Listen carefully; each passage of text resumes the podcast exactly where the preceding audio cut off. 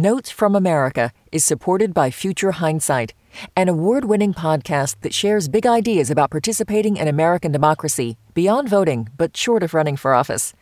Join host Mila Atmos for stimulating and incisive conversations with citizen changemakers on topics ranging from gerrymandering, policing equity, and voting rights.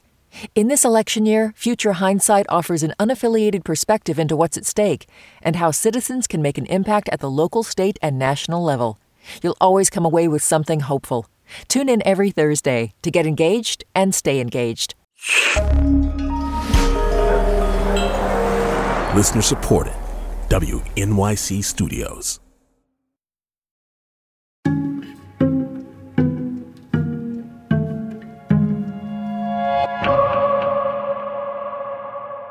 Blue walls, red ripples, the old electoral metaphors have rarely felt as unsatisfying to me as they do right now. We're working on our upcoming episode, and in it, we're going to basically exit poll listeners. So I want to hear from all of you right now. What exactly motivated your vote? Abortion rights, democracy, something totally different, and maybe super personal or local. And whatever motivated you, how are you feeling now as we settle into this new political order? You can just leave a voice note for us right on our website. Go to notesfromamerica.org and you'll see a record button. Just go to that and let it rip.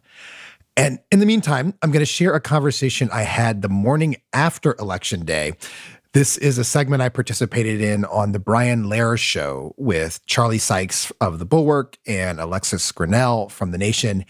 And we're all kind of processing aloud. And, you know, maybe there's something here that sparks you as you get ready to leave us that voice note. So take a listen and thanks for participating.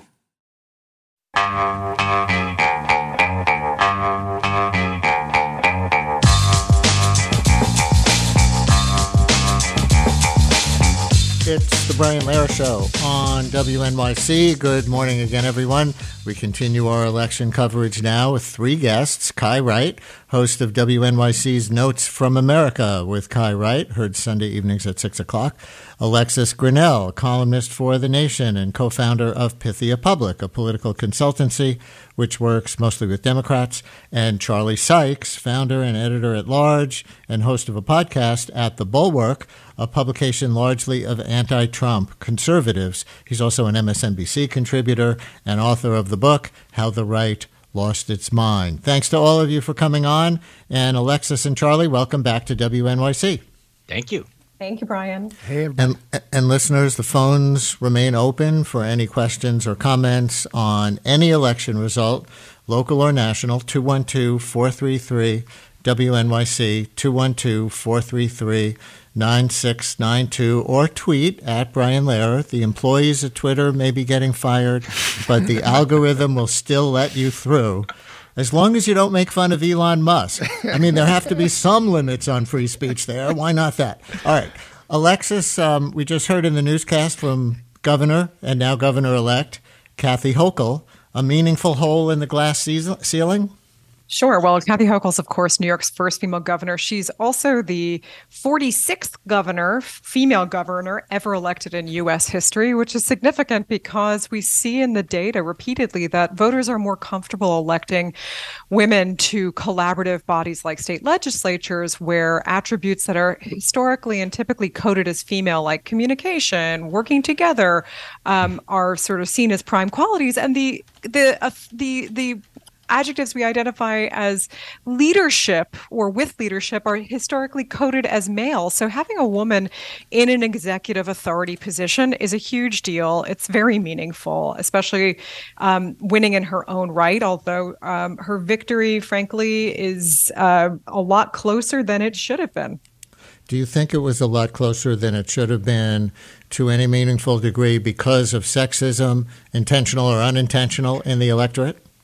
So, gender is absolutely always a factor. Um, it's absurd to pretend it isn't, but it's not the prime factor. And in this case, I think there are other more salient facts that uh, determined the margin here.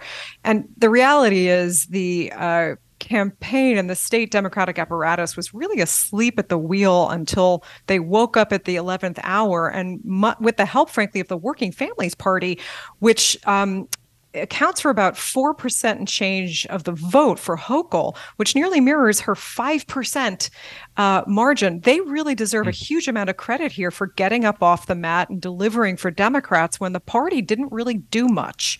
So, uh, you know, I think there are other really technical factors that play into her margin, but uh, it would be foolish to ignore gender as a factor. It always is. And I could talk about this all day, Brian. well, I'm glad we got at least that far for now. Kai, how much do you see the Hochul victory as part of the national story today of Americans' reluctance to go full MAGA, as many people have put it? And how much do you see it as its own New York thing revolving around crime and abortion rights and other local issues? I mean, to me, it reads as a New York thing, quite frankly. Um, and, um, you know, I mean, overall, the state, if you to go down the county list, there was a lot of t- trending Republican, even even where Hochul was winning. She's won by less uh, than Biden won in 2020. Um, I think a lot of that, you talked about this a lot last hour, just has to do with how uh, freaked out a lot of people, rightly or wrongly, um, particularly outside of New York City, are uh, about crime right now. Um, but I think the national picture, you know, I mean, it's it is very difficult to draw. Um, I, I, would I would be very reluctant to draw any large conclusions about the national picture from this, outside of the fact that uh, the Republican Party fielded a lot of really bad candidates, and that uh, both in terms of their political skill and in terms of just how far right they were, um, that turned off Republican voters. Um, and and and I think to it, I I would caution the Democratic Party from from declaring too much about, you know, I saw a quote somewhere from a Biden strategist today that was like, he's definitely running in 2024. um, you know, this is a, a, referendum on Biden. And I just don't know if that's true if you, when you start looking at the races, when you start going really race by race, it a lot of it really looks like really bad Republican candidates that that frankly turned off Republican voters. Charlie, sounds like you wanted to react to exactly that point.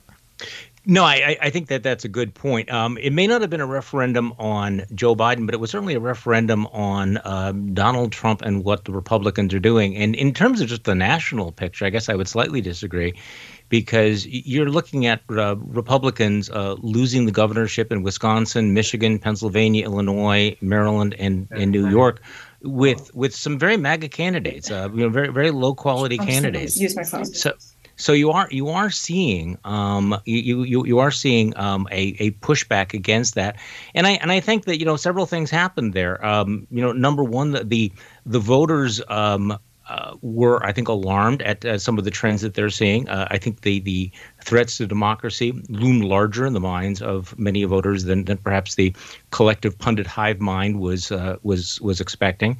And and quite frankly, uh, in each of those states, uh, not not only was Trumpism on the ballot, but the abortion issue. I think that there was an un- underestimation of the enduring impact of the Dobbs decision in all of those races. Charlie, do we seem headed for Trump election denial kinds of fights now in the Senate races that are still too close to call? I'm thinking particularly of Nevada and Arizona, Mark Kelly against Blake Masters in Arizona. Catherine Cortez Masto against Adam Laxalt in Nevada, both states where the Democrats are the incumbents trying to hold on. Yeah, and I think it's it's inevitable, particularly in, in Arizona, where you have Kari Lake, um, who is widely expected to win in, in one of the worst election deniers in the country. If she falls short, uh, I think it's inevitable that they're going to have uh, election denial 2.0. I mean, they've really been practicing this and marinating in conspiracy theories um, and rejection of legitimate votes now for two years. I think it would be naive no, to think I'm... that they wouldn't deploy it in the midterm elections, having deployed it after the 2020 elections. Kai, you have a comment on that? I mean, I think short of it, it so Charlie's absolutely right. I mean, Arizona, I think no matter what, if, if I mean, even if Kari Lake wins, I feel like we're probably going to hear uh, a conversation about whether sure. it was a fair election, given that that is so much of her her brand. Uh, Nevada remains, uh, who knows, but it is trending uh, in the Republican direction.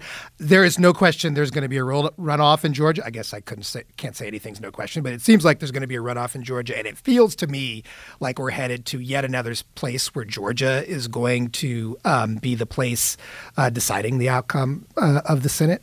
Um, and uh, and I think all three of those states, we are. I, I would batten down the hatches for the kind of conversation we're going to be having over over the next couple of months. Uh, I think it's going to be really intense. We had some connectivity problems with Alexis there for a minute, but uh, I think we have her back now.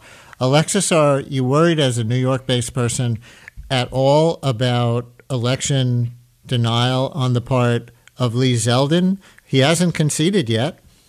Yeah, that's a real concern, Brian. I mean, the. Uh, it's a five point spread that Governor Hochul has. He could decide to have a tantrum about it, but the reality is the numbers are going to work in her favor in the end. She took the city with 70% plus, and then the absentees, which you know we can be counted, even if they you know come in as late as November 14th, are likely going to trend Democratic because that's the pattern we've been seeing. I mean, Republicans have actively been working against voters' rights to to cast their ballot absentee, and typically they've trended Democrats. So it doesn't seem to be much point in throwing that fit, but we'll see.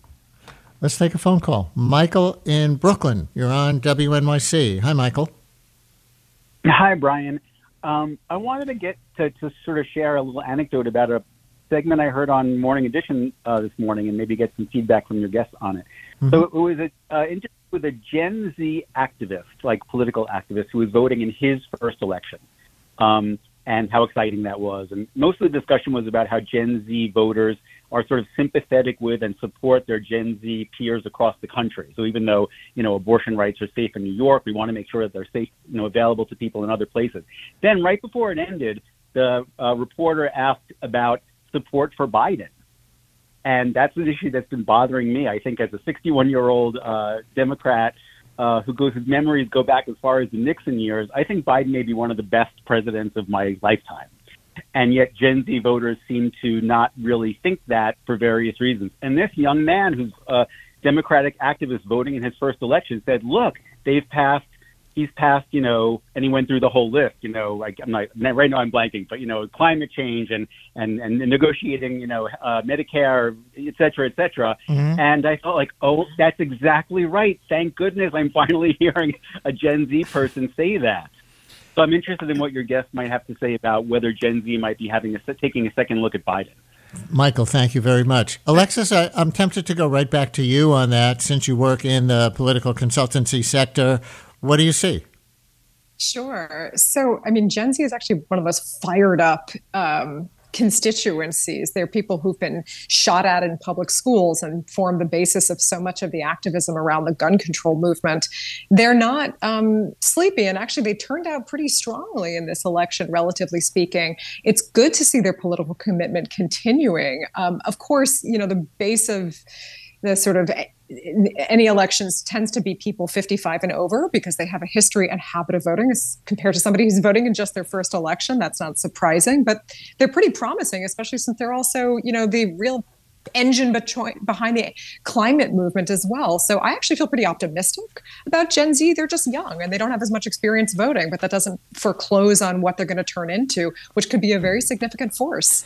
Charlie if, the i'm sorry did you want to finish the thought alexis no, that wasn't me. That was it. Charlie, um, the exit poll that I saw last night from the TV networks had voters under 30 at just 10% of the electorate yesterday, which would be less than in 2020.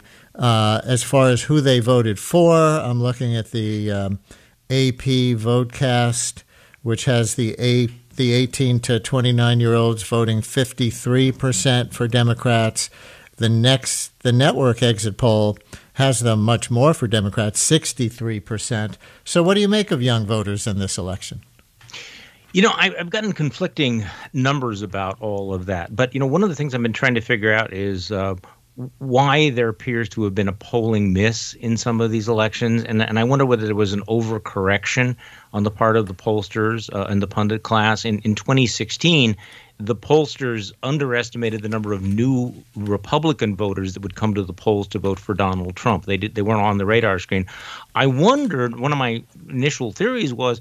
Did they uh, underestimate the number of young voters um, who were brought to the polls um, to vote in this particular election for democracy, for climate change, uh, on or on the abortion issue? So that that's that that's a question um, that I have because clearly um, you know, the, there there had been this sense that uh, Republican voters were much more motivated, and yet Democratic voters turned out in big numbers, and um, a, substantial portion of those have to be have been younger voters who might not have, uh, who who might not have. I, I mean, let me back up a bit. Who pollsters? I, I don't think have cracked the code of how to poll uh, younger voters necessarily. So, and that's a, an open question going forward as we try to figure out what we got right and what we got wrong. Do you think the polls were wrong leading into this election in exactly the opposite of how they were wrong in 2016 when it looked like Hillary Clinton was going to win? This time we kept hearing Republican wave, and that didn't happen, even if they squeak, squeak by with a majority in Congress? I think that's a possibility. I mean, not, not all the polls were wrong. I mean, the polls here in my home state of Wisconsin were pretty much exactly were exactly right. Mm. Um, on the on the other hand, there was this really dramatic shift in the conventional wisdom. I used the term hive mind before. I mean, this is something just sort of to remember how um, the conventional wisdom had just turned hard that it was going to be this massive red wave, and at a certain point, it becomes uh, self reinforcing. And it's just kind of a reminder that we, we need to be skeptical about anyone that has uh, presumes to have real insight into what is about to happen in, in an era that's as volatile as ours. I just think can I hop in here, Brian? Because I think yeah. it's I think one it, we do have to be careful about nationalizing these conversations. Yeah. To me, and you know, and I think when you start to that's one of the exciting things about this election, and as you start to drill down, at least on some of these key places, Georgia, Pennsylvania, you see that it took about the the sort of turning it into a red ripple, uh, as if we're using that phrase, took a mm-hmm. couple of took a both and strategy. It took in places like Georgia and Pennsylvania this massive expansion of the of the electorate to bring yeah. in more Democrats, and we saw that, right?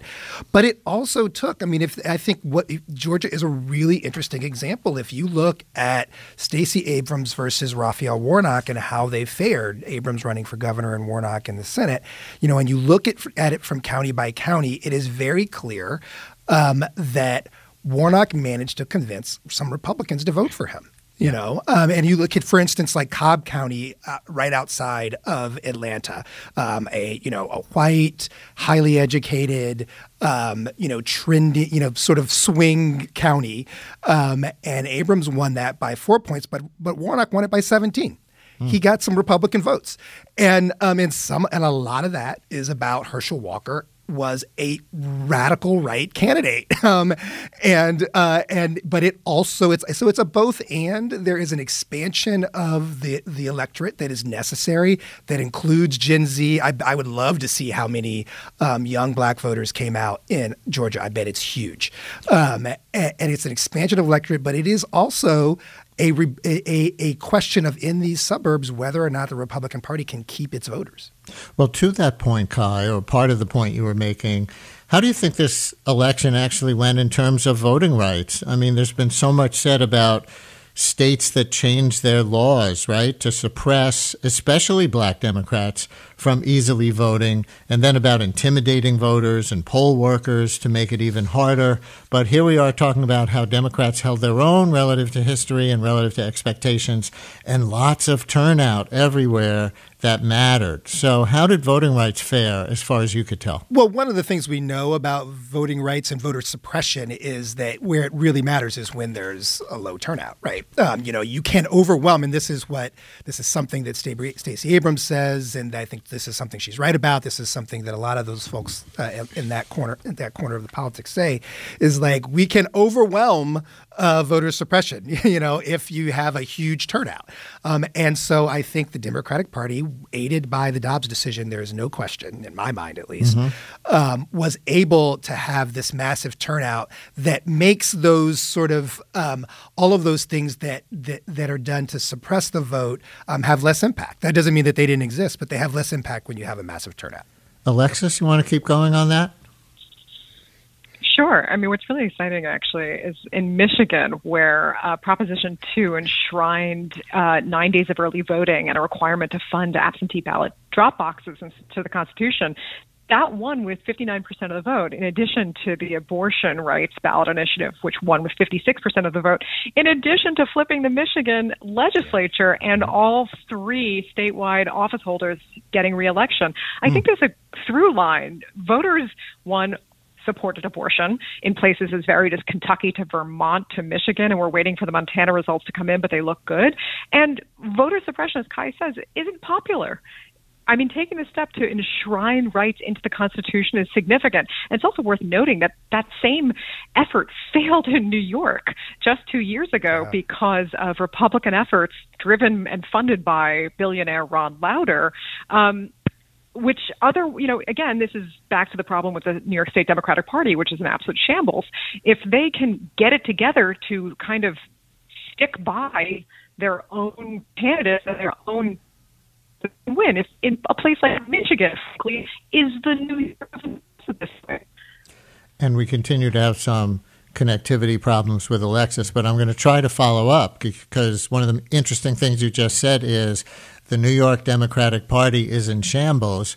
And you say that even though Hochul won, and it looks like uh, the Democrats will continue to have a supermajority, a veto proof majority, or close to it in the state legislature. So why shambles? So the state party is actually run by uh, a chairman, Jay Jacobs, uh, who um, is supposed to be, frankly, uh, out there swinging, beating Republicans, but more often spends his time punching left. It's great that the governor won, but she didn't win by very much. And the fact that the Democratic Party didn't really spend resources communicating to voters the way the Working Families Party did is really telling. I'm a triple prime Democratic voter in Brooklyn, and I did not receive an email, a piece of mail, a phone call, or a text from the Democrats. I was touched multiple times by the Working Families Party. And like I said before, their margin uh, in Hochul's victory actually mirrors nearly what she won by. That's significant. It's great that the Democrats in the Senate also succeeded, but there's been a real rout in Congress, and I'm going to have a piece out a little bit about that. Whereas the red wave failed to materialize outside in the rest of the country, there very much was a wipeout here in New York State. There are a lot of reasons for that, redistricting chief among them, but it's not unrelated to the fact that we don't have a real state party apparatus. And that's in part because Andrew Cuomo was the state party and never bothered to mm. invest in it or build anything up. Carmen in Broome County, New York. You're on WNYC. Hi, Carmen. Hi. Thank you for taking my call. Uh, long time listener, first time caller. um, I've actually been listening to the show for a long time, and in the in that time, I've changed in my views. I've become more conservative. Um, I used to live down in the city, mm-hmm. and I just wanted to say that uh, it reminded me of the 2018 midterms, just in the reverse, because there was an expected huge blue wave at that time, and it became like a blue ripple. I think for the more conservative-minded DeSantis winning uh, Broward County I believe it was Broward County, um, Miami Dade, Palm Beach. I think that's exhilarating. I think he's the future of that Republican side, and I, I'm, I'm just wondering how you think he might parse him, you know, how he might differentiate himself from Trump. I mean, hopefully he's able to keep his ego in check. And I'm also really interested in what you think about the Latino vote because I do think that is um, the future. And Charlie, I'll go to you first Party. on this in a minute. But Carmen, let me ask you first. What do you think differentiates DeSantis from Trump, if anything, on policy, or is it just about their ego and their style? I think he's more polished. I think he well, he's a politician. I mean, you know, Trump is many things. I don't think he was a politician. Uh, and I think that was actually something people liked about him. But frankly, I think you have to have that political savvy to appeal to both sides. And he he just brings out the crazy in everybody. And um DeSantis you know he is you know he's he's got some you know um positions that drive people crazy but he's able to present them in a way that is just more savvy in my point of view. Mm-hmm. And um I also thought that the Dobbs decision like I think I'm sorry if I get the wrong name. I think it was Alexis who was saying uh, that the New York Democratic Party is in shambles. I I would agree with that just because uh, had it not been for the Dobbs decision, what happened in the Supreme Court, I think I don't know how they would have campaigned on things that people would have got out the door to go vote for. I think that, especially with the college vote, the college females, um, I think that was decisive for a lot of Democrat runs Carmen, that were razor thin. Thank you so much, and thanks for a first-time call. Please Thanks. call us again, Charlie. You want to weigh on it, in on that, especially um, DeSantis doing well among Latinos and generally in some more Democratic counties, uh, traditionally Democratic counties in Florida. Well, I'm, i want to make it clear that you know, I, I, find Ron DeSantis to be deplorable in many ways. So this is just a descriptive analysis of it. I mean, look, um, uh, today's kind of a, a, a new day for Ron DeSantis because you know, despite the disappointing uh, national performance by Republicans, you know, he you know he he he whooped up in in Florida. I mean, he just he just crushed it, winning by nearly 20 points. So he is the rising, shining star um, of the Republican Party, which uh, is a real threat to to, to Donald Trump. Um, I mean, when you see him on the cover of the New York Post as the future of the Republican Party, the big question now is, does he have the guts? Uh, to take on Donald Trump. Uh, there are a lot of people who believe that uh, that he would ha- he has a glass jaw uh, that he, when, when, when push comes to shove, uh, he knows what would happen to take on the MAGA base, and most Republicans are terrified of going after that base. And yesterday, on election day, Donald Trump's kind of pulling that mafia, you know, maneuver, saying, you know, um, I could tell you things about uh, Ron DeSantis that he wouldn't like, and basically, you know, saying I got the shiv here in my pocket, and I'm gonna I'm gonna gut mm. you uh, if you run against me.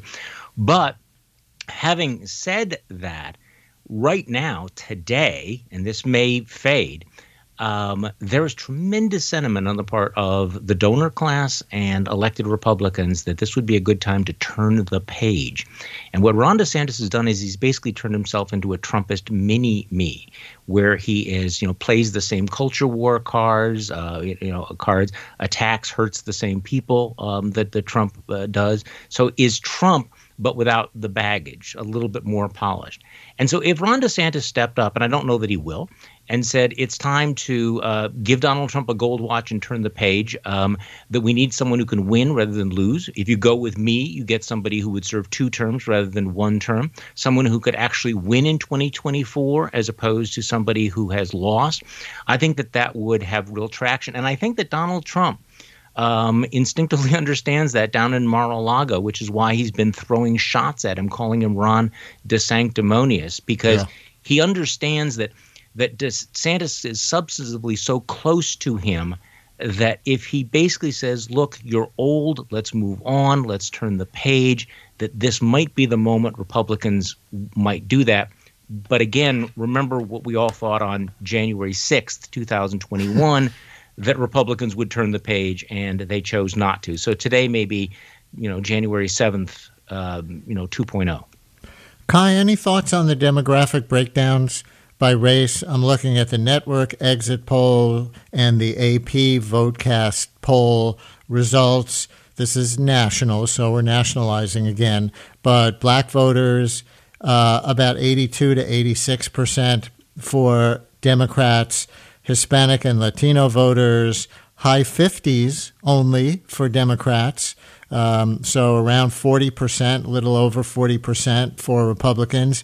Asian Americans, similar, 58, 60% for Democrats, 40% for Republicans. I think that's lower than in recent elections. Any thoughts? I don't know that there's much to say about it um, that's outside of normal. You know, I mean, I think the the, the thing I'll I, I will talk about is the Latino vote piece of it. I don't think we can make any uh, assumptions about Latinos anywhere else in the world outside of Florida based on who voted for Ron DeSantis in Florida. The Latino mm-hmm. community there is a very different Latino community than in Arizona, which is a very different Latino community yep. than in Nevada, than in California, mm-hmm. than in New York. Uh, it's it's a phrase that I think as we mature in our conversation about uh, that community's vote, we will use less and less, I hope. Um, and, you know, and, and I think one of the things that's notable, we did a, a segment on Arizona and Latino voters in Arizona uh, last week and talked to a reporter there uh, who's been following that. I mean, and, and one of the things to remember is, I mean, Latino voters, if there is anything to say about them in general, is that they are more independent than uh, than than other groups. Um, you know, they trend to be you know in the forty percentiles of independence, and I think that relates to it also being a younger vote. Um, so I, I, don't know that there's much to to say other than uh, you know thinking about the demographic breakdown, other than that you know people came out to vote of all ages and all races this mm. this year, and I would say I, I but I do want to follow up on what Charlie was just talking about with DeSantis, and I wonder I, it's really a question for Charlie for me is like you know is, is DeSantis is is turning the page from Donald Trump, but certainly not Trumpism. Right you know, and um, and I I do wonder about in this moment, given how stark to me when you look at the outcomes here, how stark it is that uh, Trumpism was such baggage for the Republican Party in this election. How that is not, I mean, I guess how I'm asking a dumb rhetorical question, actually. How that is not yet another opportunity for Republican leadership to say, ah, we've got to find a different way here. Because there's no reason why, I mean, by all accounts, this should have truly been a drubbing um, for the Republican Party. And uh, and if it weren't for horrible candidates, you mean in, for the Democratic Party, for the Democratic right? Party, but if yeah. it weren't for these candidates in Georgia, Pennsylvania, Arizona, I mean, it's just place after place. Uh, it, it, it, it's it's just hard to wrap your head around because they're losing Republican mm. voters very Charlie? clearly this is a very very sophisticated question Kai, because because you're you're you're right. Um, the, the the threat of DeSantis is the fact that that he is Trumpism that you you know with him you maybe get a more competent Trumpist. And therefore he's he's in many ways as dangerous or more dangerous although I think that Trump poses a unique existential threat but I, I, don't think that Republicans are going to see it the the way that you you phrased it, which is that it's time to move on from Trumpism. I think what they'll look at is the candidates who Donald Trump foisted on them as just being a bunch of, of crackpots and, uh, and and flakes and, and, and grifters and charlatans, and uh, they'll rationalize that and they'll say, but if you have somebody who is well spoken, who is Ivy League, who is more competent, um, we can go with that. We can go with all of the xenophobia. We're not offended by the fact that uh, he he you know transported um, you know migrants to uh, you know to uh, uh, to Martha's Vineyard. That didn't bother us at all. The cruelty didn't bother us, or the attacks on you know, you know free speech didn't bother us. What bothers us is the fact that you have uh, the you know con men like uh, Dr. Oz or complete QAnon lunatics like Doug Mastriano. So I think that again, this is kind of the dilemma that the Republican Party um, will stick with Trumpism, even though you could certainly make a case that it is Trumpism itself that has been leading them into the wilderness. But I'm not sure that they're there yet at all. Hmm. We'll continue in a minute, Charlie. Go ahead, uh, go ahead, Alexis. Continue on that. Yeah, well, I was just going to say what's interesting is that, of course, I I, com- I completely agree with that. I also think, though, the way in which abortion showed up in in states like Kentucky and Michigan Amazing. and Vermont. Yeah is amazing and an interesting indication because you know uh, the Republican Party has been anti-abortion for decades. This precedes Trump, but the the brutality of of the Dobbs decision and the fallout from that is really telling. And we saw this surge in voter registration, particularly from female voters. And to quote my friend Alison Turkos, who's a reproductive rights activist in Vermont, everybody loves someone who's had an abortion. That might have been in part the lesson here. And that's not something I think Republicans have shown much of a willingness to walk away from, although they were sort of squishy at points in the election, like Tudor Dixon, who went down in Michigan, basically said, Well, there's a ballot initiative you can vote for if you want to support abortion and support me in all other cases. Weak. But voters supported the ballot initiative and they rejected her, which is sort of, uh, I think, a strategic lesson that we should actually get abortion in, on the ballot in more states. It could be a bigger problem for Republicans, actually. Huge. Yeah. That would be a nightmare for them. We'll continue in a minute Yeah. with Alexis Grenell, Charlie Sykes, and Kai Wright, and more of your calls. We have a little breaking news about concessions from incumbent members of Congress in our area to pass along, and we continue on WNYC. The archives at Carnegie Hall hold treasures from our cultural history. In the new podcast, If This Hall Could Talk, we use these items as touchstones to explore how the past shaped the world we live in today. I'm your host, Jessica Vosk, and I'll be joined by historians, performers, cultural critics, and others to look back at the iconic venue's legendary and sometimes quirky history. If This Hall Could Talk, from Carnegie Hall and distributed by WQXR. Listen wherever you get podcasts.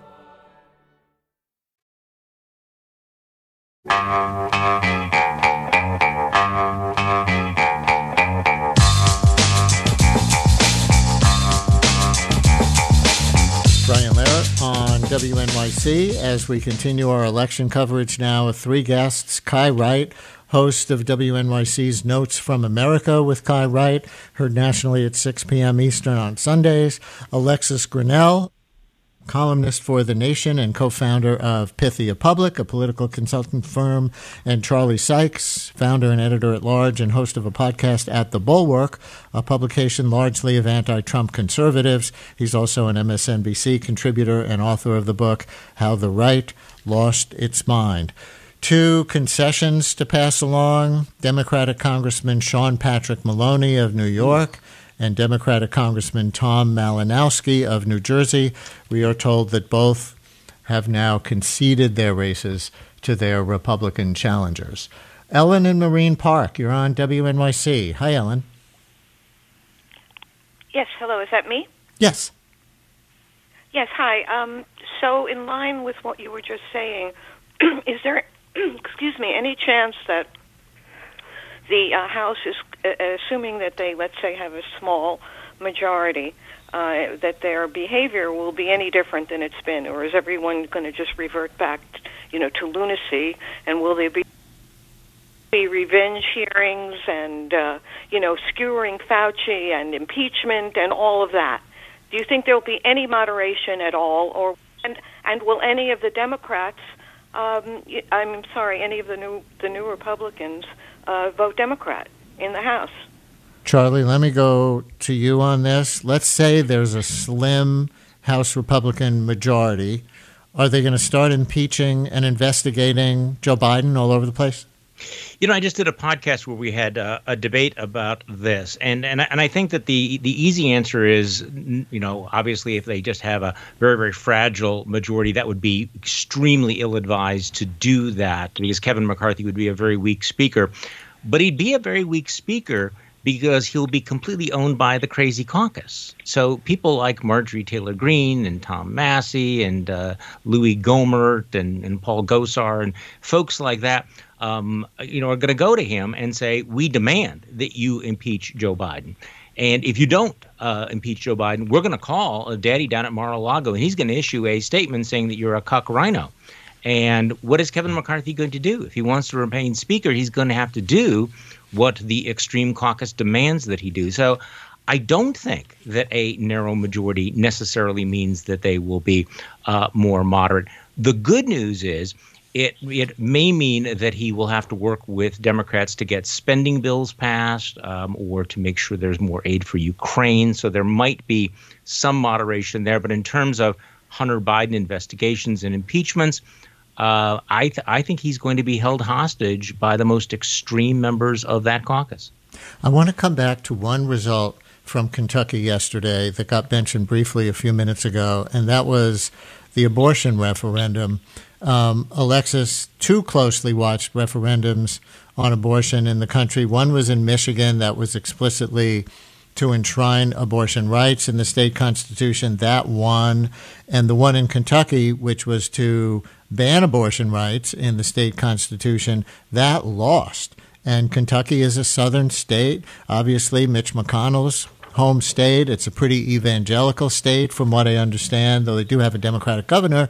Uh, but how significant do you think this is for the ongoing abortion debate post Roe at the state level that Kentucky enshrined abortion rights or stopped the Constitution of the state from banning it? I think it's huge. It shows that Kansas wasn't a, a one-off. Um, it it shows that abortion is an issue that really transcends party. Republicans have dug in on this anti-abortion position, but we see in the polling repeatedly that people support abortion. Actually, the majority of this of this country supports abortion. Now, it's a little more complicated than that. It breaks down sometimes into various uh, caveats uh, that you know show up as certain restrictions, but the the bottom line is that people want the freedom to choose how they plan their families and what they do with their bodies and their lives. That's significant, and I do think what we're going to see, and uh, you know, we don't have all that data right now, is the surge in enrollment post Dobbs state by state is really meaningful. And like I said before, it's it's actually a strategic argument to put abortion on the ballot in more red states, in more places where Republicans run vehemently against choice, so that you actually pull more voters out on that issue. We see in all the exit polling that right after inflation, abortion was up there, and not you know by by two or three points. They were basically neck and neck issues, and so it's been this you know Democrats sort of you know got this in certain places and what banged on about abortion appropriately, but in some places they, you know, we had Bernie Sanders, you know, running an op-ed in the Guardian saying that Democrats should focus more on the economy and stop talking about abortion, which is a, a complete nonsense position to take even though bernie has a lot of you know meaningful points to make about how we should talk about the economy and how should we, you should deal with the inflation. Abortion is a winning issue and women showed up so, about Kentucky in particular, and again, maybe it's a bellwether for other states, Alexis, though they failed the uh, anti abortion rights people in getting the ban enshrined in the state constitution, I believe that current law in Kentucky has an almost total ban on abortion, yeah. with the exception only for the life of the mother. So, after this yeah. vote, do you think there'll be pressure in that state to loosen the abortion laws legislatively now that they're not going to tighten them constitutionally? It's really interesting, Brian, because of course Kentucky is pretty red with the exception of their Democratic governor. But I think there's an argument for then putting affirmative ballot initiatives in front of voters rather than negative ones like the one that ran in Kentucky. And frankly, opportunities to do more work in those places where voters want choices and they and you know Pat Ryan, who won the special election for New York 19 in June, which then got revised to New York 18, where he just ran and won the general. Um, he ran a proudly pro-abortion campaign in what has was a plus Biden eight and a half district, which is by definition a swing district, and he talked about it as a freedom issue. He talked about it from his perspective as a vet, saying, I didn't, you know, go overseas and fight for our rights just to come home here and tell families what to do with their lives. Sure. I think that's really meaningful messaging. And frankly, rather than running away from abortion, Democrats should dig in deeper. Deborah in Jersey City, you're on WNYC. Hi, Deborah. Hi, Brian. Thank you for taking my call. Question I have is I followed a lot of the politics on your station and you seem to educate voters on different issues. But it seems like the Democrats didn't. The Republicans were complaining about inflation, that, that the president caused this and the president caused that.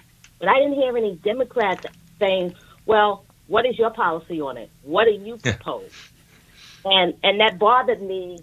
That really bothered me a lot. And they also, as a senior citizen and an African American woman, they didn't hit back on Social Security and Medicare, which is a big issue for seniors because I believe that if Congress, you thought January 6th was bad, I believe if Congress tries to mess with Social Security or Medicare, oh, yeah. you're going to have seniors up and up. seniors because invading the Capitol. That's, De- De- that's Deborah, thank you. On, so Th- I didn't hear these things.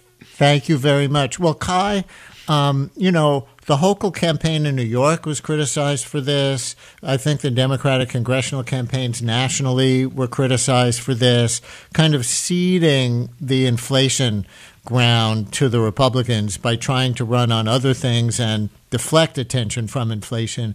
When if you if you really talk to a Democrat who's you know in politics for a living, they'll say we really believe in our economic policies. We really think they're better for everybody than the Republicans. But as Deborah points out, maybe we weren't hearing it that much.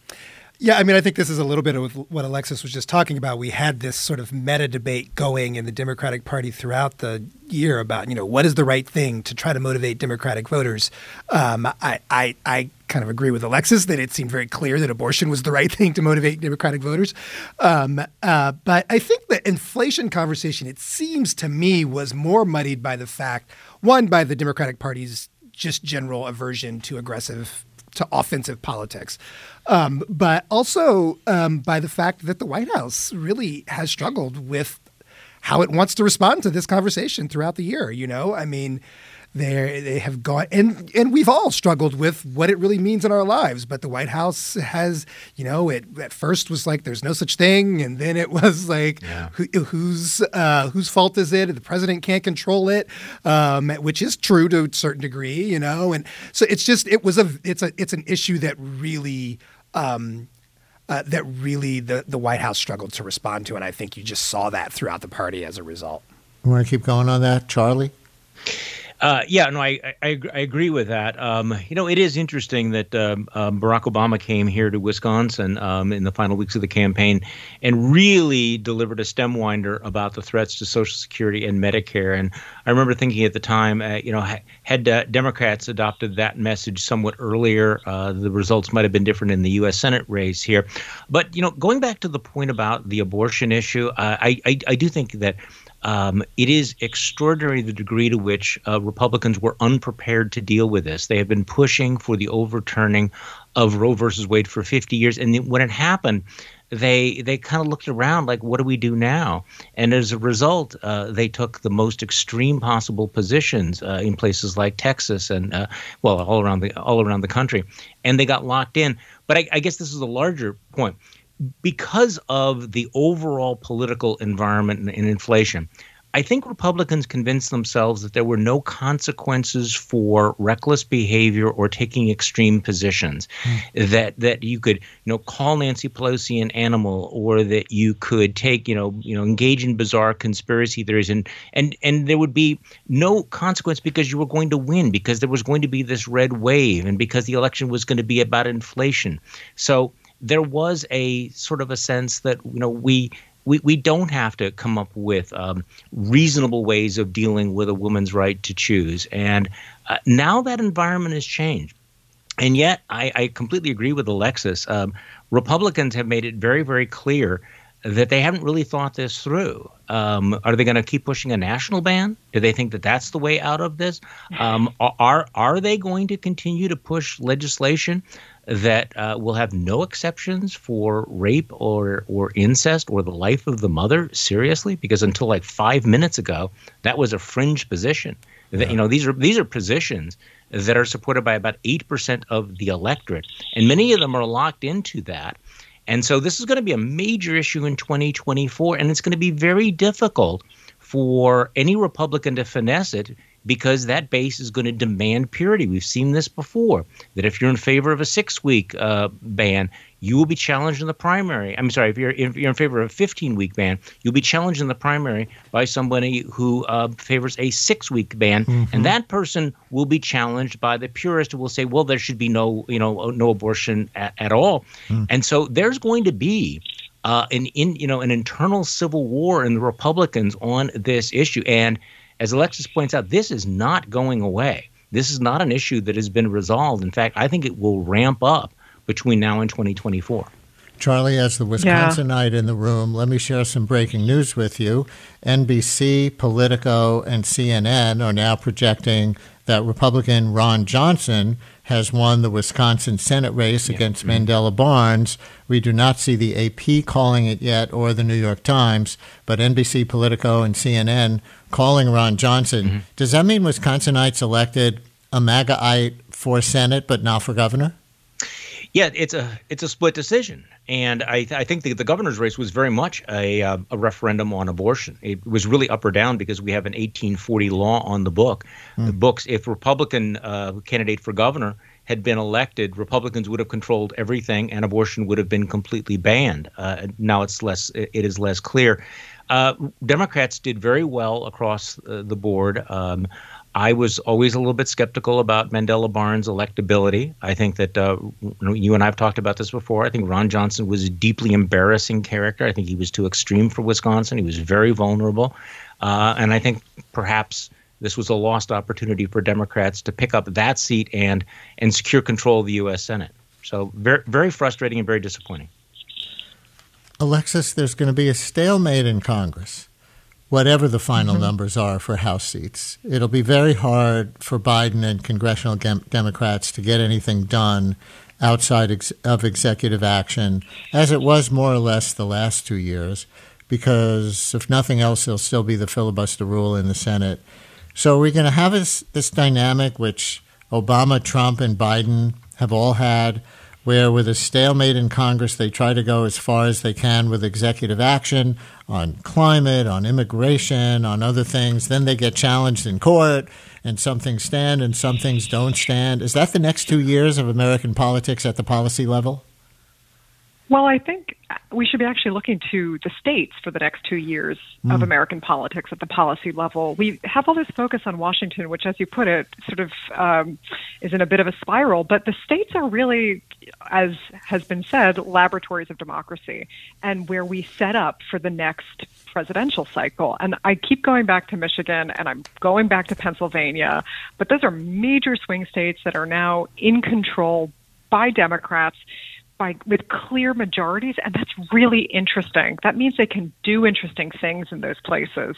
Um, and I think Michigan, in particular, is going to be important for 2024.